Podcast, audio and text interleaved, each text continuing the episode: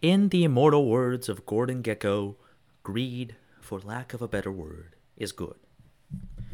Or is it? Welcome to the Swing Vote, the show where we discuss the facts and you draw the conclusions. By now, I think we have all heard about the controversy surrounding GameStop and r slash Wall Street bets. In short, around two weeks ago, Reddit user u slash deep effing value brought to the attention of a group of online retail investors that GameStop stock was being shorted to an extreme degree by institutional investors, up to 120% of the total valuation of the company. Now, if that sounded like a jumble of various lingo, that's because it is. The financial industry, out of both necessity and a desire to make it seem as though finance is some mystical dark art that can only be practiced by the wizards of Wall Street, has created a vast quantity of incomprehensible terms to define their daily operations. So, before we go into our discussion today, let's break down the major players and terms. GameStop is a troubled brick and mortar video game vendor that has struggled to stay afloat amidst fierce competition from online stores and the death grip COVID 19 has had on retail sales. It is precisely this vulnerability that led mo- major Wall Street players to short the stock. To short a stock means essentially to bet against it. A buyer loans some amount of a stock or bond, selling it immediately, predicting that its price will drop soon so they can buy the same amount of stock later on on the cheap and repay the loan, pocketing a tidy profit. This is considered to be somewhat more risky than purchasing a stock, as the losses can theoretically be infinite, which is what made it attractive to hedge funds. Now, a hedge fund is simply an aggregate of various investors pooling their money under one management organization, much like a mutual fund. The critical difference however, is that hedge funds are allowed by contract to take far greater risks in the hope of greater reward. These hedge funds, however, went overboard, which is where r slash Wall Street Bets comes in. R slash Wall Street Bets began as a forum for stock advice, too specific to be allowed on the major forums. As it grew more and more popular, however, the forum became what can only be called the greatest gathering of bull worshippers outside of Hindu temples. Investors frequently dump 90 95% of their total assets into one trade, adopting incredibly risky strategies to try and make massive returns. This forum is where u slash deep effing value first dropped his bombshell report. In it, he detailed how GameStop was overly shorted and how the community stood to make billions if they could simply drive up the price of the stock.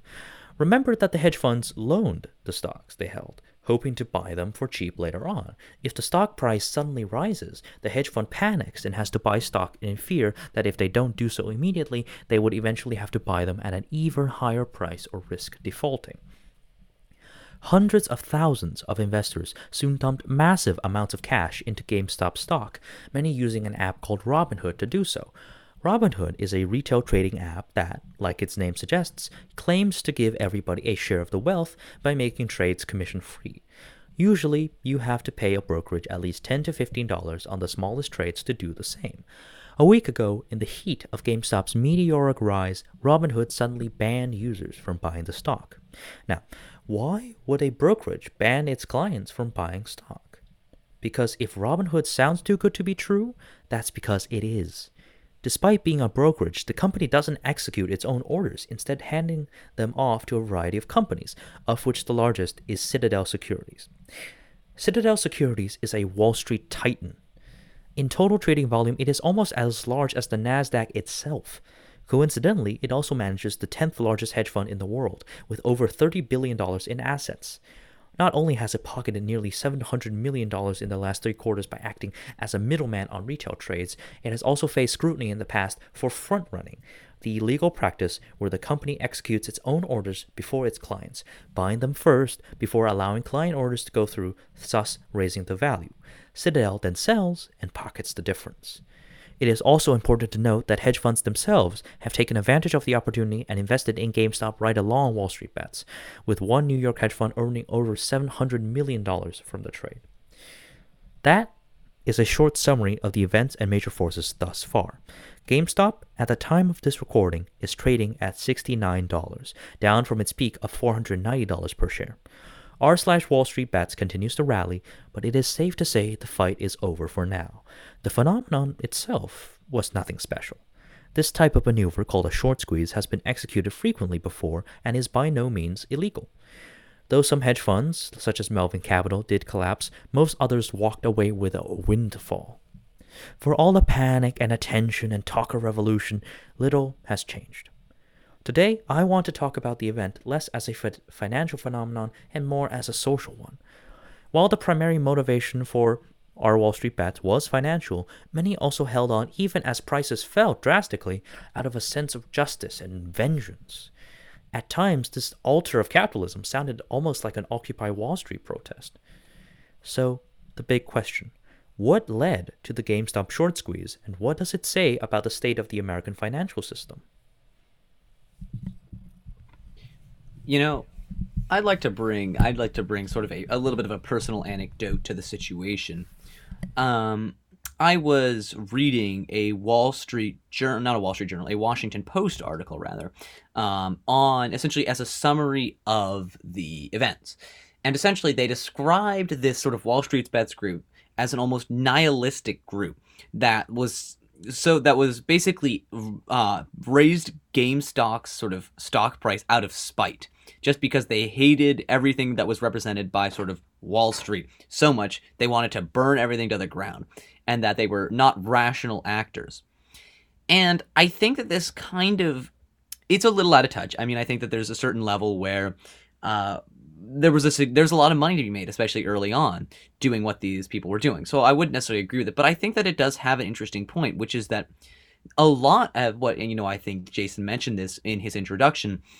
Um, a lot of people really want to see the hedge funds bleed, right? They really take a lot of pleasure in seeing these kind of above it all people who, you know, the government was pretty ready to bail them out, and you know, back in 08 and et cetera, et cetera. Um, you know, we want to see them hurt. And it's interesting to see that because I think it addresses one of the core situ one of the core situations, which is that fundamentally, um, this kind of attack is inevitable as long as the rampant inequality we have in our society remains. In essence, as long as injustice is so common, so obvious, and so brutal, eh, people will lash out. And that may be in an irrational rally of a failing game store. Uh, you know, it doesn't matter. What this really represents more than anything else is essentially some opportunists, yes, but an overriding sense of essentially they drew some blood early on from the hedge funds and really they you know they wanted more.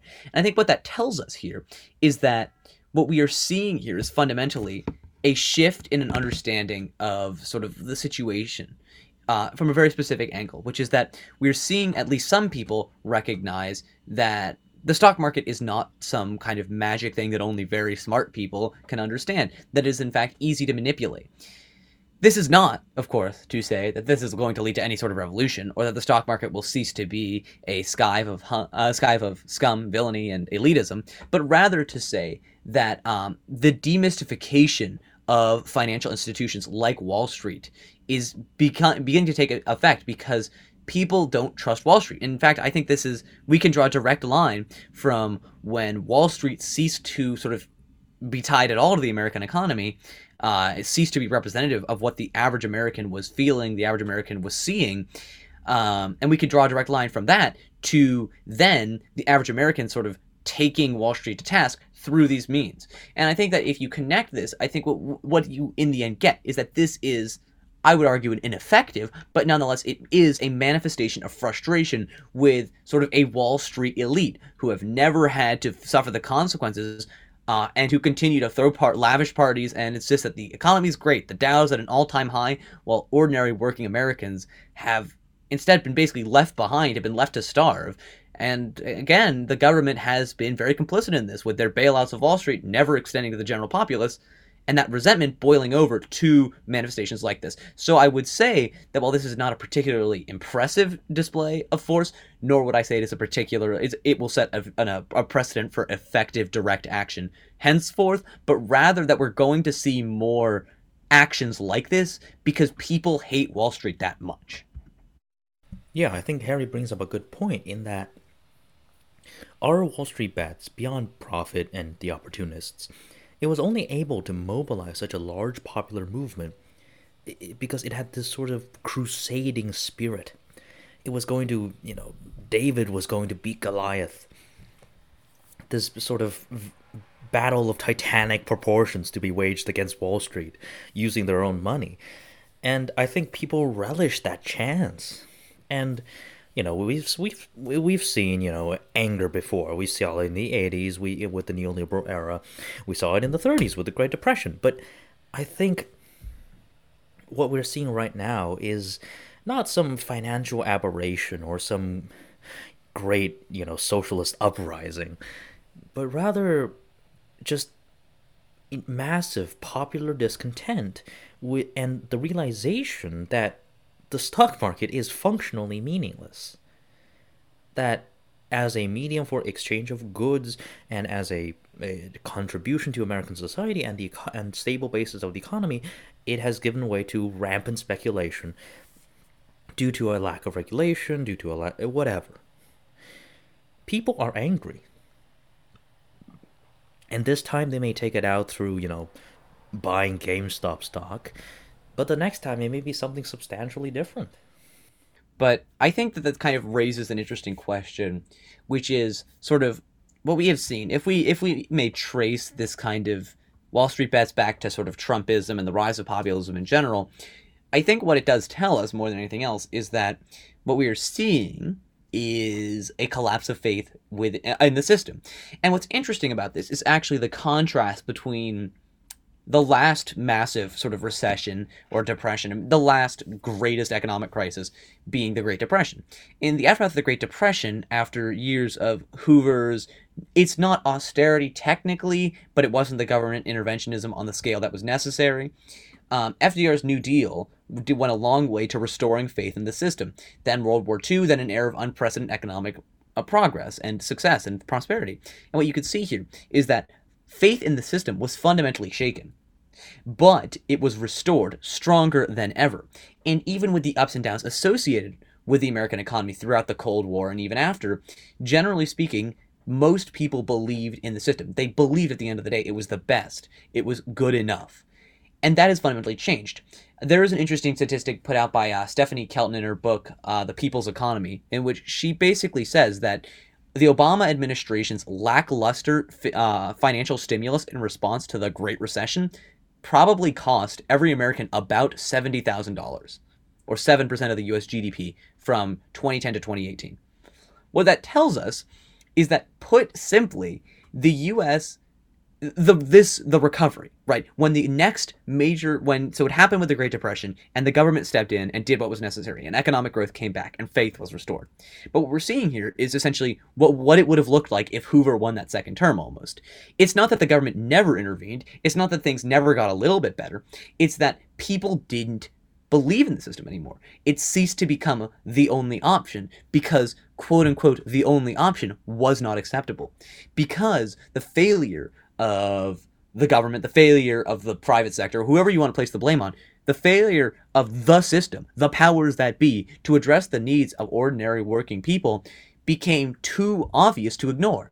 And that manifested itself in support for Bernie Sanders. That manifested itself in support for Donald Trump. And yes, that manifested itself in support for GameStop on the stock market. Because fundamentally, I think we're going through an interesting era in American history because this is one of the first times when the American economic system is being so thoroughly challenged, and there is no FDR who is coming in to save it. There is no stunningly effective politician who will implement unprecedented progressive policy to save, you know, sort of the capitalist American system from itself. Now we are in a situation where we're in we're in a situation where the powers that be refuse to see that there is a problem and this is leading to an increasingly divided America between essentially the people who live in the real world and the people who are so wealthy they don't have to. And the issue has become that while that, you know, at the end of the day, the business owners were convinced by FDR to give in, uh, do you think Joe Biden's going to do that? No. So without the sort of policies that will restore faith in the system, uh, they didn't come with Obama, they didn't come with Trump, and they won't come with Biden we're looking at a situation where faith in the system may be continue may continue to decline to the point where more radical politics becomes more and more sort of acceptable just because people will cease to believe in moderation when moderate politics has been the name of the game for decades and things have been getting worse. Uh, Leon, any thoughts? Mm, I absolutely have to concur. Is now, of course, neoliberal has always been a sort of dirty word, and no one has liked the Wall Street establishment, but the middle of the political spectrum, the center, has always gotten away with talk about unity and all that. But that's ringing increasingly hollow to many Americans, and Americans don't want the center anymore because what they're recognizing is that there's something, or they what they believe is that there's something fundamentally broken that, and they want to, they are willing to repudiate the politics of moderation, the politics of centrism that's dominated American political discourse for pretty much its entire life.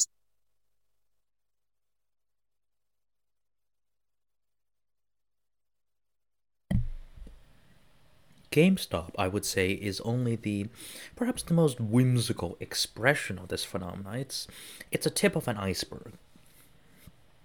And it's, I think it's an iceberg the US is sailing straight into, which is that nothing is being done. Because at the end of the day, this GameStop, you know, short squeeze, rebellion, bunch of idiots, you know, very smart people, whatever you want to call it, it's it did nothing. The hedge the hedge funds continued as before. People lost money, people made money. But this is only the trial run. I'm not one to make sweeping predictions. But the sort of intense popular anger at Wall Street, at uh, that we saw in Occupy Wall Street, that we saw in the aftermath of 2008, when we saw people you know, lose their homes, their entire futures, their businesses, and sink into, as I read in one account on our Wall Street bets, alcoholism, drug abuse.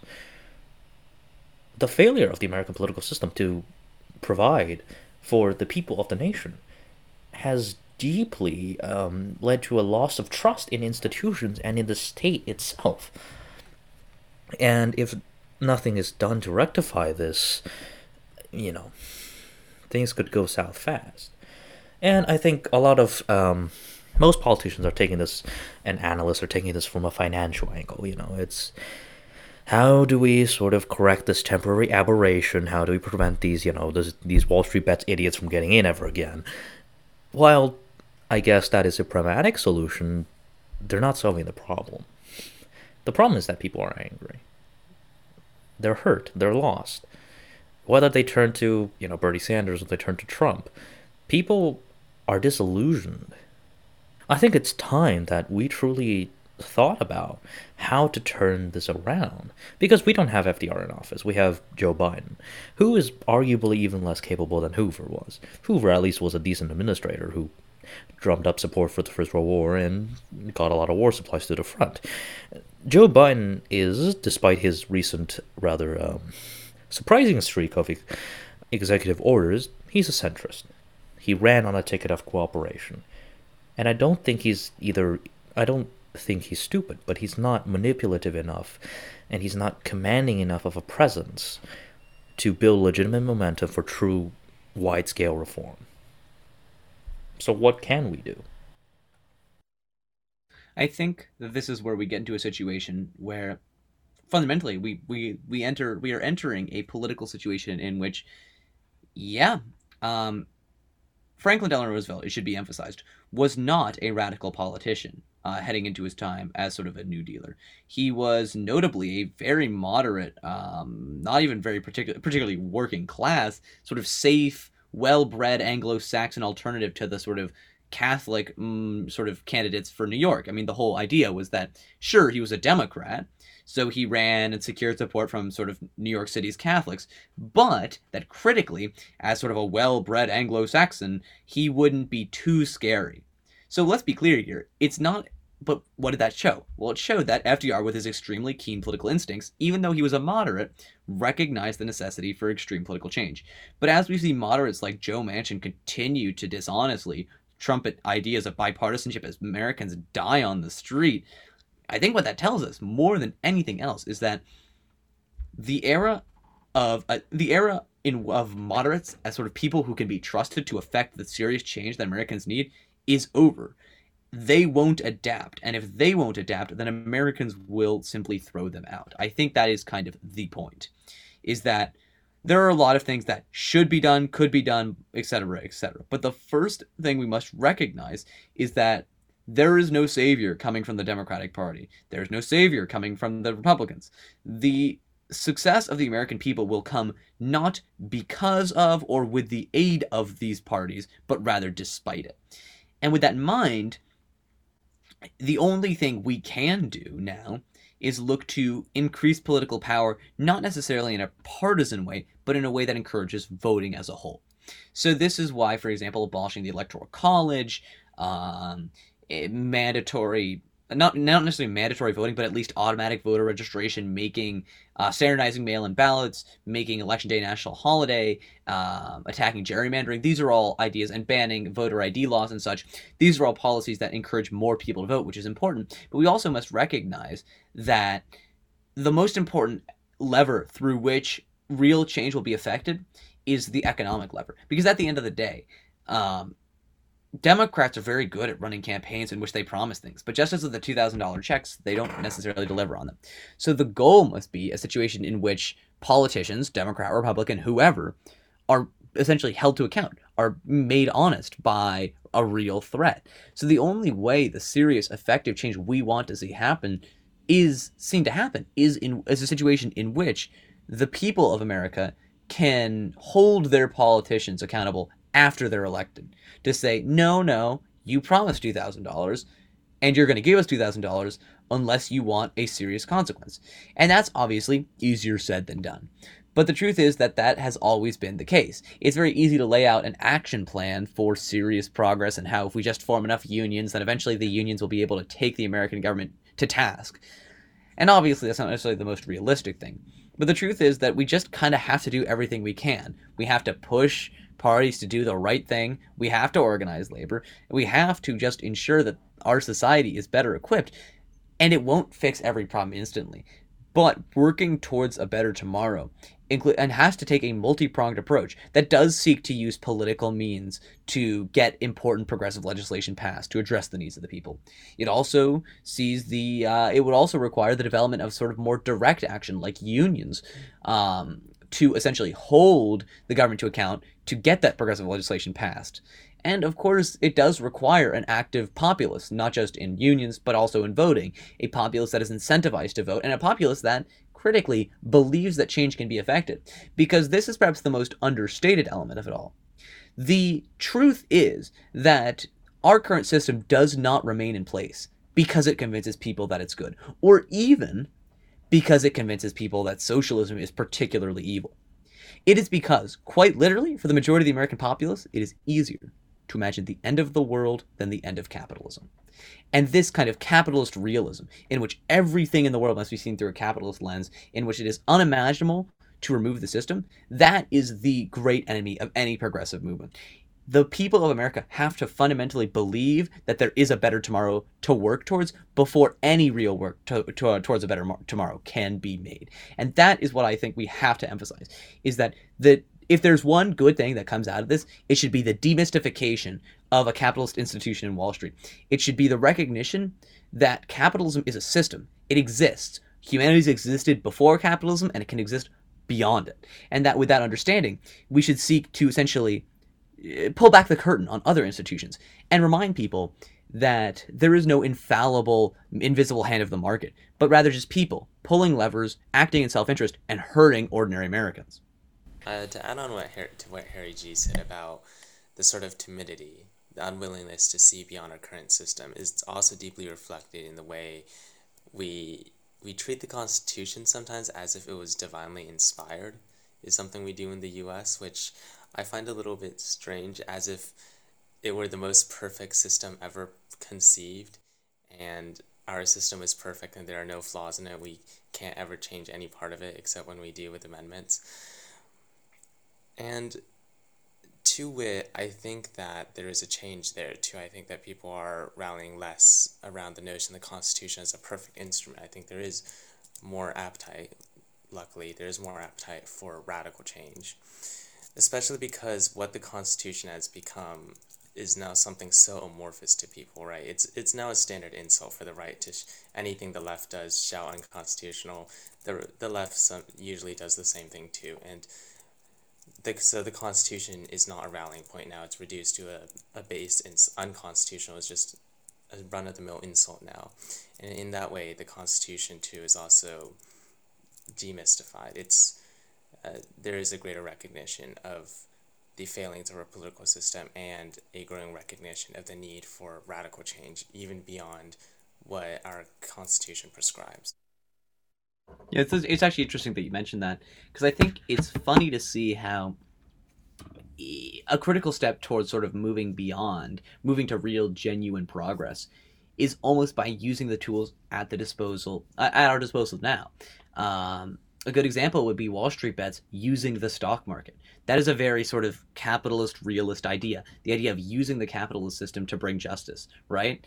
It's this very it's an idea that can only exist when you assume that the system is unmovable. Yet, by using the system, the flaws, the sort of contradictions within it are revealed. So even some so the idea that you can't affect serious change within it. And another example that as you brought up would be the Constitution. The idea of using the Constitution as a cudgel against real against uh, you know legislation you don't agree with has especially been it's been heavily leveraged, especially by the right with its originalist perspectives to essentially undermine real progress made in the judicial branch.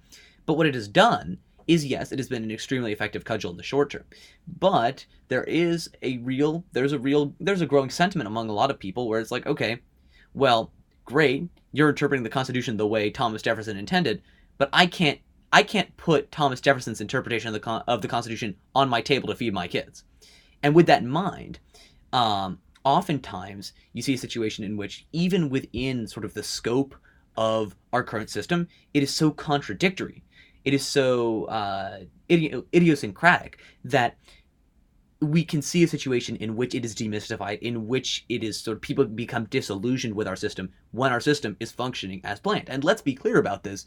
Our system is functioning like it should according to the people who run it you know? The system was designed for the concentration and accumulation of wealth and it's doing that. So with that in mind it becomes more and increasingly undeniable fact that the system is this is not a bug this is a feature of our current system.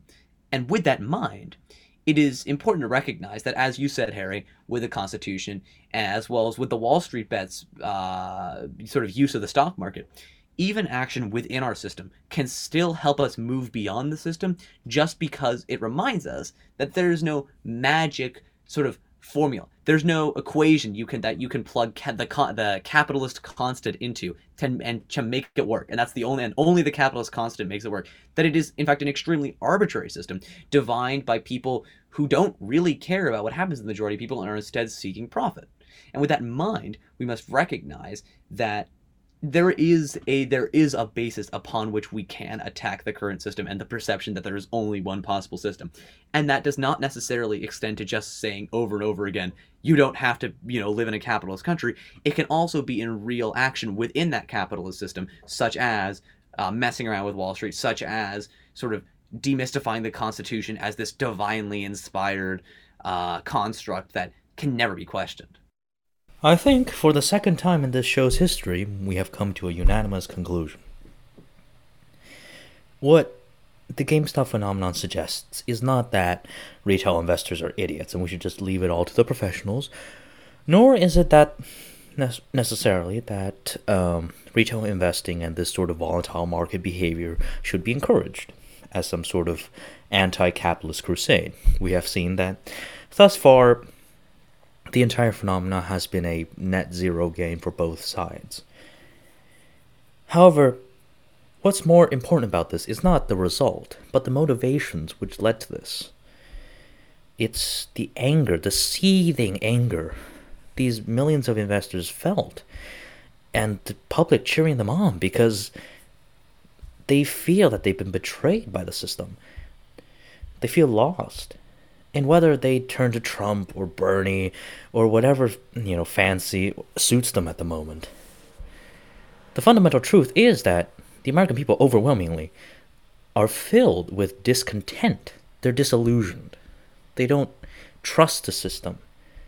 And the only reason the system remains is that revolution is, and always will be, and always has been, incredibly difficult. Our current system is not the best of both worlds. It's not some paradise, obviously. And perhaps it isn't even the least worst solution. It's a system that people feel they are too weak to confront. That they don't have the power, the tools, the the driving force, the, a leader or some kind of organization that will band them together. r/WallStreetBets, you know, despite its frat bro culture, despite its rather uns- unsound economic decisions, it provided that sense of power. It is, and I can't believe I'm saying this, an exercise in democracy, in direct democracy, through the purse. And what it suggests is that if we do not reform our system, if we do not change it, if we not do something, then the next insurrection isn't going to come with GameStop stock. It isn't going to stop with a couple Fed hedge funds going bankrupt and getting bailed out. It's going to end in something much, much worse. And unfortunately, this time, the people may be justified. Because in 2008, the American government left the American people behind. Not because Obama got elected necessarily, not because he was the first black president, as some people on the right seem to claim, but because Amer- the American political system, as it always does, fell victim to the promise of compromise. That compromise is essential, that nothing can't be compromised on. And that's simply not true. In 1933, Franklin Delano Roosevelt, despite being a, basically a centrist, an aristocratic, blue blooded, uh, incredibly wealthy heir, a scion, he launched the greatest series of economic reforms in American history that made America the most prosperous nation in the world. From then all the way till now. Because he did something. He did the New Deal. He plugged dams. He funded arts projects. He funded industry. He funded massive public works. He built schools. He provided employment assurance. These myriad things that he did, they worked because he did them. The best, the worst course of action right now is no course of action at all. Because GameStop is only the tip of the iceberg. And America is sailing right into it. Biden bad. I don't like him. He's old and kind of sleepy. And um the the whole backtracking on two thousand dollar checks this quickly is kind of a bad look. Um, and I think that it's it's interesting to see how often really um, the pivot is made that in essence we, we should recognize one thing, which is that the failures of both parties are not well meaning failures. They know what the American people want. They know what they are elected to do. There's a reason why Raphael Warnock, Jon Ossoff, and Joe Biden all and Kamala Harris for that matter, and every prominent Democrat running in Georgia said, vote Democrat, you'll get your $2,000 stimulus check. They knew that's what people wanted. And uh, within a month, they were already cutting into that. So it should be noted, and I think that that is one, it's a little bit of a pessimistic note, but I think it's one that we have to recognize. The failures of the Democrats or the Republicans to affect real positive change isn't just because the other guy's obstructing them. It's also because they they know what they need to do and they don't do it. Oftentimes because their donors don't want them to, because they don't want to rock the boat of the current system. Regardless of the reason, though, we should remember that it's not that the American people aren't heard. It's that the powers that be don't want to listen.